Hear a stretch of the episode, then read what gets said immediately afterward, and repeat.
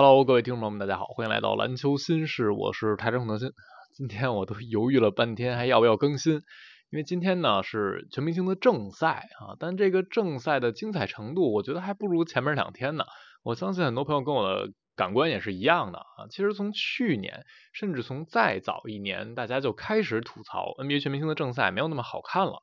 嗯，联盟也是在不断的想折，怎么去调，怎么去修正。但是今年我们看。做出改变之后啊，呈现出来的效果也还是不理想，最终又变成了一个类似于放大版的三分大赛啊，分儿确实是飙上去了，但这不代表比赛精彩。今年的全明星我们看到最终这个比分相当惊人，二百一十一比一百八十六，东部是击败了西部啊，最终拿到 MVP 的是利拉德，并不是主场作战的哈利伯顿。利拉德是拿到了三十九分，射中了十一记三分球，这两个数据都是东部这边的最高。而西部那边呢，拿到最高分的是替补啊，五十分的唐斯。唐斯今天确实是打嗨了，有很多扣篮，很多精彩的个人的秀啊。然后首发里边得分最高的呢是亚历山大，很稳定哈，全明星也拿三十一分，而且他是投中了七记三分球啊，这是他职业生涯都没有有过的事情啊。NBA 赛场他常规赛最多就进六个三分。那整体的这二百一十一分，当然就是全明星舞台的新纪录了啊！在之前 NBA 历史上从来没有任何比赛达到过二百分，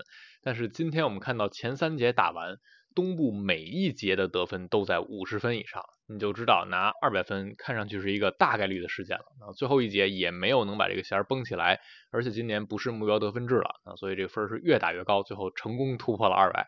投中二百分的正好就是哈利伯顿啊，最后定格在二百一十一分也是非常非常夸张。之前全明星已经有很多高分表演，但最多的单场得分是一百九十七分。另外还有一点就是今年全明星也把三分纪录破了啊。之前全明星单场一支球队最多是进三十五记三分球，今天是大幅度的刷新，东部这边扔进了四十二记三分啊，他们出手了九十七次，都是新纪录啊，非常非常离谱。那除了飙高分，除了破三分纪录，今年的全明星也还是有一些话题，比如勒布朗詹姆斯成为了入选全明星正赛最多的球员啊，比如詹姆斯、杜兰特、库里三个人合计有四十四次的全明星出场的经历。同时呢，这也是他们第一次作为队友去打全明星赛啊。之前大家都知道詹姆斯很长时间在东部，然后他来到西部之后呢，杜兰特又去东部了，而且有过一些伤病的影响，有的赛季有人没有进入全明星，他们仨就没有能选到一块儿去。所以今年是第一次詹杜库同队啊，但之间的联系也不是那么多，而且詹姆斯又是只打了半场球，就下半场就歇了，还是因为脚踝的问题。去年詹姆斯也是只打了上半场啊，今年在全明星之后，詹姆斯也说后续他会不会去轮休一些常规赛场次也不好说啊，有可能会需要更好的保养自己的身体。那有这些记录，有这些小的噱头啊，有这么多明星，但今年的全明星还是让人觉得无聊啊，就是比赛强度低。说实话，这不是一个正常的篮球比赛，连表演都让人看的乏味啊！因为以往还有一些，嗯，比如针锋相对的镜头，比如认真防的镜头啊，或者有更精彩的扣篮的配合，有一些小的摩擦火药味儿，有一些娱乐的性质。但现在的全明星更多的就变成你跑过来拽三分，我回过去拽三分，那确实是准啊，确实是厉害，投着投着都投到中场了啊！但是比赛的观感就没有那么的好。啊，没有那么的精彩。那我个人啊，在今年的全明星给我留下一些深刻印象，比如杜兰特在上半场的时候，他防的是非常认真的，所以他很多球成为了防守背景板，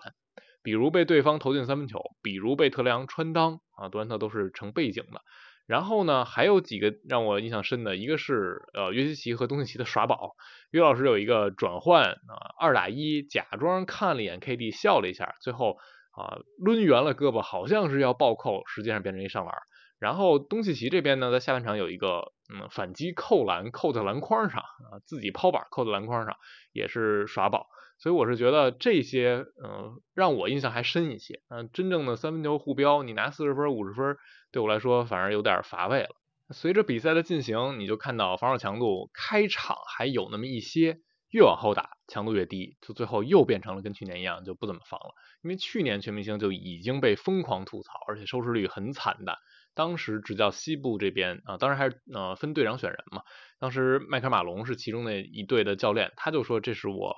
见过的啊最糟糕的篮球比赛之一。因为确实没有任何强度。那今年打着打着，尤其下半场也是一个意思了，分差比较快就拉开了。啊，比尔·西蒙斯这位知名的名嘴儿名记，他也是在社交媒体上吐槽说，我们费那么大的功夫去选什么首发呀、替补呀，去讨论遗珠啊，最终每一年的比赛都是很烂啊。你讨论前面那么热闹，最后结果是很糟糕的。那在看今年的全明星的时候呢，我就愈发有这样的感觉，我不知道各位有没有啊？你就觉得全明星和咱们的春晚是越来越像啊？有这么几点，你琢磨琢磨是不是有这个意思啊？第一呢，就是和春晚一样，全明星这舞台呢也是该来的大牌都有啊，因为你选的就是星中之星嘛，有球迷投票，有教练选人，最后有总裁去选定递补进来的人，那你进来的都是这个赛季表现非常好的出色大牌球员，也有那些人气很高的，那就像春晚那些流量明星啊、大牌的明星啊，这一年很热的明星啊，都会给你拉拢过来。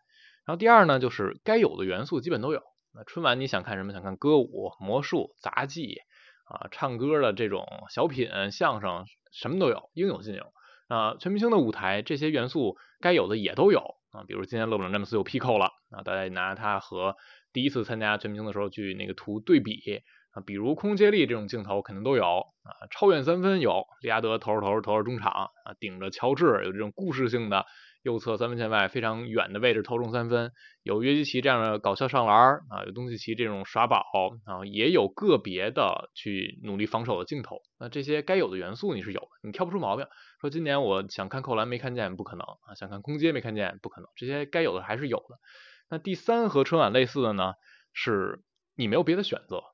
因为春晚当晚的时候，大家知道啊。当然，你可以把电视关了，你爱干什么干什么。但你要是打开电视，你不看春节联欢晚会，你也没有什么太多好看的内容啊，因为没有哪家会在那个时间放什么东西去跟春晚抢戏。那大家都是看春节联欢晚会。同样呢，在 NBA 赛场，常规赛在这个阶段呢就休息，大家就只能看全明星。您要是篮球迷呢，打开你的啊观看的平台，就只能看到全明星赛正赛。啊，你除非你不看篮球。啊，那你就有其他的选择，但是只要你看 NBA，就是只能看这个，所以你没有太多选择，你只能看。然后第四呢是都不能出错啊，春晚的不能出错呢是你很多遍彩排啊，很多歌舞，嗯，尤其是唱歌是对口型，嗯，这是避免出现很大的问题。当然今年啊有一些啊很热的这些话题，咱们就不展开了啊。那 NBA 这边不能出错，我给划分的一个点呢就是。哦，大家不会特别努力防守，因为你害怕受伤，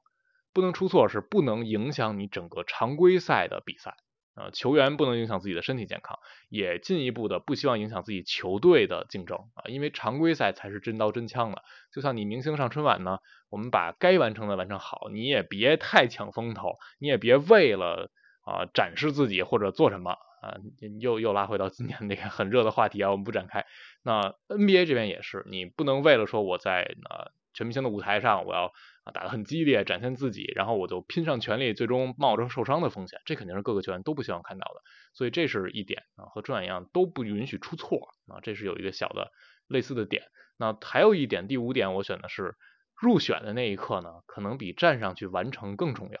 啊。当你进入到春晚的时候，就证明你已经很成功了。啊，在这一年你是得到了啊认可的。那同样在 C 啊 NBA 的全明星赛场上也是，当你入选到全明星的时候，你已经达到这个高光了，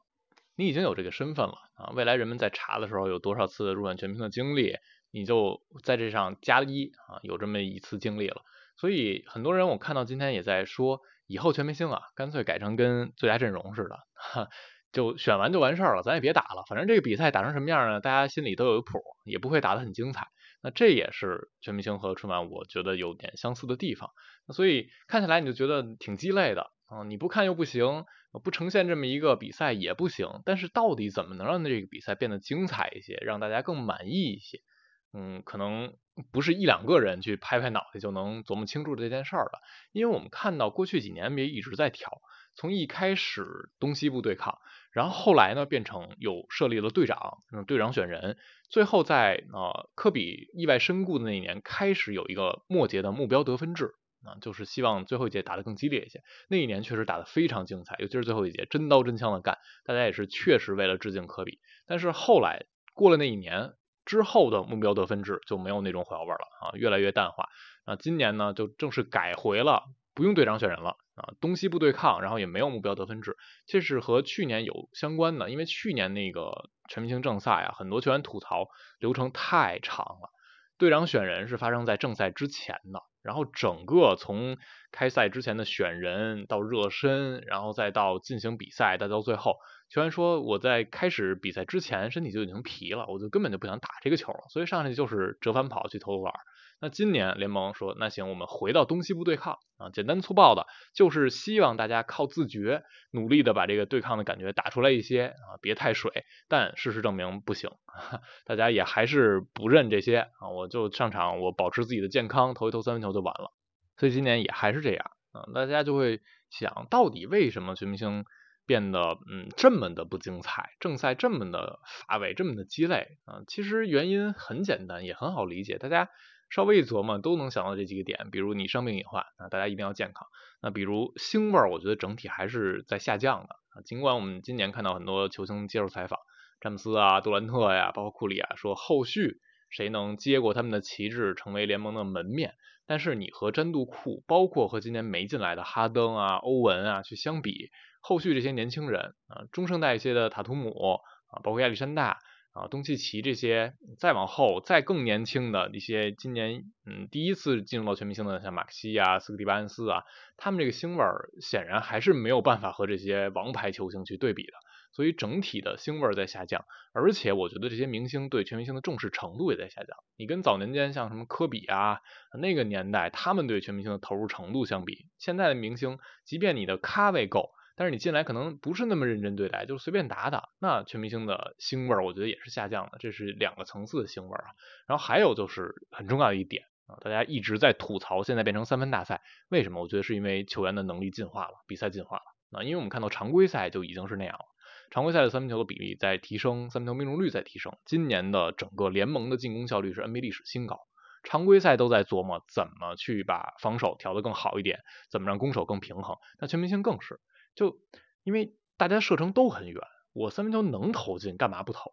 而且你像像哈利伯顿一上来，邦邦五记三分，然后利拉德说我也能投，然后你在上分这个过程中就觉得，哎，既然三分上分快，那我就投呗，又简单啊，又高效，还能够把自己的分数立刻累积上去，何乐而不为？而且这造成的就是你更没法防守了，本来你在防守端投入就不会那么多，然后现在防守。在半场的这个覆盖面就那么大，没有人会扑出去做那个 close out。啊，我们想，你往回推二十年，全明星为什么相对激烈？尤其你再退啊，退到九零年代，因为大家没有那么好的三分射程，就即便你是站着，也是十个人站在三分线，然后三分线以里，那你你就算不防，也强度不会太低。啊，所以现在就是两个极端，一个是大家确实不努力防，另一个就是你的进攻的能力变得太强，然后球场空间太广阔，就让你显得更没有防守，所以这也是一个很重要的一个因素。那因此在这样的情况之下，大家就开始琢磨，明年全明星能怎么办？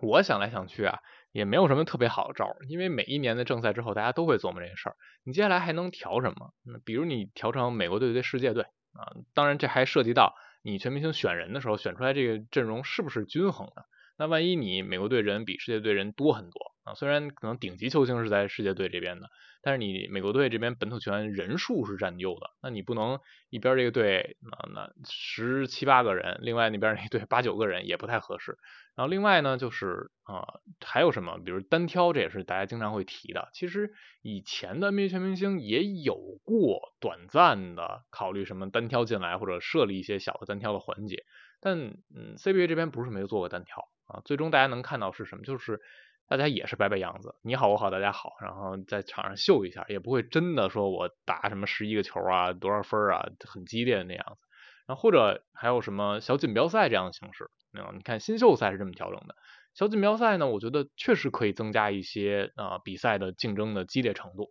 那这个是不是正赛也可以考虑一下，可以去参照一下？那最后就还有像你能参照的名人赛，名人赛我不知道大家今年啊关注是不是更多了，因为有王鹤棣。名人赛它有更多乱七八糟的设置啊，比如有这种四分线啊，再比如有呃关键时刻的这个拍灯，一拍灯呢，就是未来两分钟所有人的得分是翻倍的。以及中场今年设置了一个半场的时候有一个接力投篮赛啊，一边队派出三个人，这三个人呢在几个点连续的投，然后最后看谁得分最高，得分高的那一波那仨人在第三节一上来有五分钟的得分翻倍机会啊，就是这仨人他得的分可以翻倍。那你想想，你有四分线啊，你要拽进一四分还有翻倍，那就是八分球，那可以让比赛多各种各样的啊乱七八糟的噱头。啊，今年我们看到这分已经打这么高了，大家可能说你弄一些乱七八糟，可能分更高。那分高不高已经无所谓了，你是二两百分、一百五十分、一百分都不，我觉得都和精彩程度不是直接挂钩了。精彩程度还是需要你看有没有更激烈的比赛。